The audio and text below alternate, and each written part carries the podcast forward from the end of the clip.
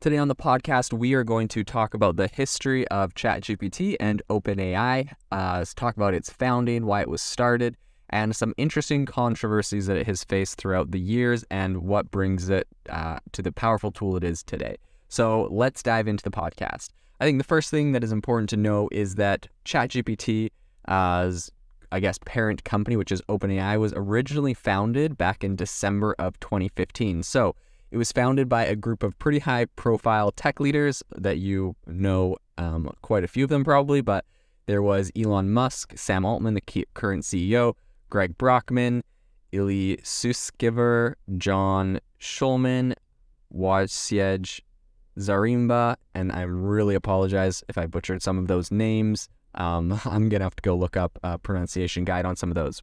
Um, but in any case, their goal in creating this was to create a nonprofit that would help advance AI in a way that benefited humanity as a whole rather than just the interest of individual corporations. And this was kind of in response to Google um, buying up some very prominent um, AI companies, and people were kind of worried that Google essentially would be able to control the future of AI. So I believe they put in a couple hundred million dollars. Don't fact check me on that, um, but they put in a lot of money. Um, Elon Musk uh, contributed money to this as well. And the idea was that they were really going to create this uh, community, this company that was able to help humanity. So in its early years, OpenAI really just focused on producing some of the groundbreaking research we have today um, on natural language processing. So, reinforcement learning, robotics, and a couple other AI fields. It also released several open source software libraries um, like TensorFlow and GYM that helped other researchers and developers build and experiment with their own AI models. So, obviously, very useful and very helpful for the overall community.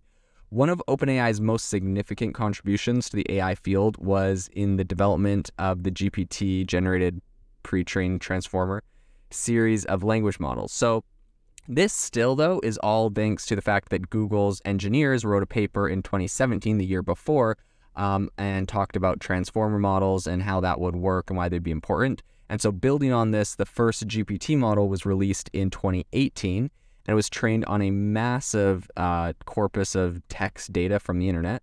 So this really just enabled um, the model to generate coherent and contextually appropriate language, which was a very significant breakthrough in natural language processing. So the real game changer, though, came um, with the release of GPT-2. So in February of 2019, this was GPT-2 was released. It was much larger than its predecessor, and it could generate highly realistic text, um, including news article style stuff, uh, stories, and even poetry. So OpenAI decided not to release the full model to the public due to concerns about its potential misuse, and instead it released a smaller version called uh, GPT-2, um, which was, or I guess it was called GPT-2 117M um, which was still highly impressive, but it had fewer parameters and was less likely to be used for malicious purposes, they said. So around this time, OpenAI also started to shift its focus from being a nonprofit research institute to becoming a for-profit company. Now, this is was very controversial for a lot of folks who, right, obviously Elon Musk and these other guys who originally seeded this thing with millions of dollars are now seeing this go from, I guess, poetic justice. This is literally the irony is incredible. Um, but going from this open AI company to all of a sudden being a for profit. So the irony was not lost on many people, but the decision inevitably was uh, motivated by what they said was their need to attract more funding and talent to keep up with the pace of AI development. So in 2019, a, OpenAI secured around $1 billion of investment from some high profile investors, including Microsoft and Reid Hoffman. Since then, OpenAI has continued to release even more powerful language models, including GPT-3, um, which is essentially what's called the Da Vinci model. Um, it's what a lot of it's pretty much before ChatGPT. ChatGPT is like uh, 3.5. So right before ChatGPT, it was the most powerful model.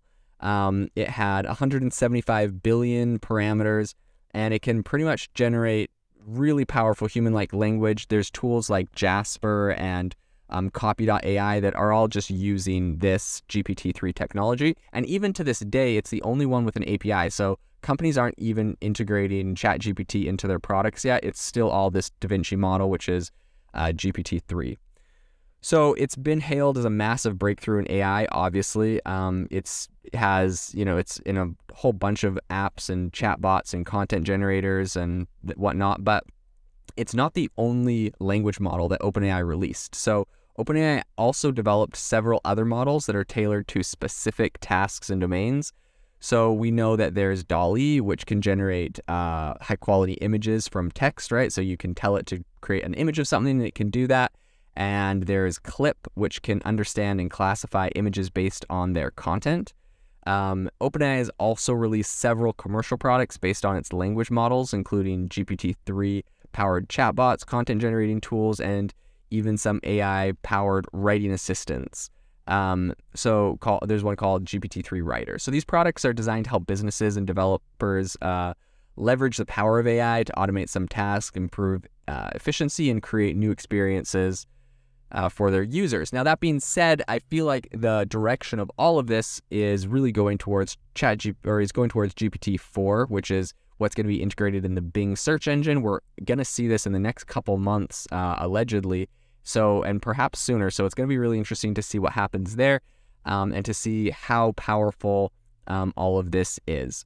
So, OpenAI's success has also raised some concerns about the potential risks associated with AI. So, it's definitely not without its own controversies, but it has created some incredible uh, tools. And I would also say that in addition to some of its language models, it's also involved in some other areas in AI, um, which are including research, robotics, reinforcement learning, and computer vision. So, it's also developed some pretty notable projects in these fields, um, such as robotics its hand system Dactyl, and the AI powered game playing agent OpenAI 5.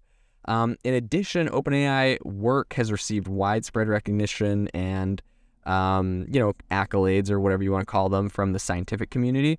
Its researchers have published hundreds of papers in top tier conferences and journals, and its language models have won several NLP benchmarks um, and competitions. So, OpenAI has been recognized as one of the most innovative companies in the world by various different organizations, um, including MIT Technology Review. So, you know, this is obviously an incredibly forward thinking company.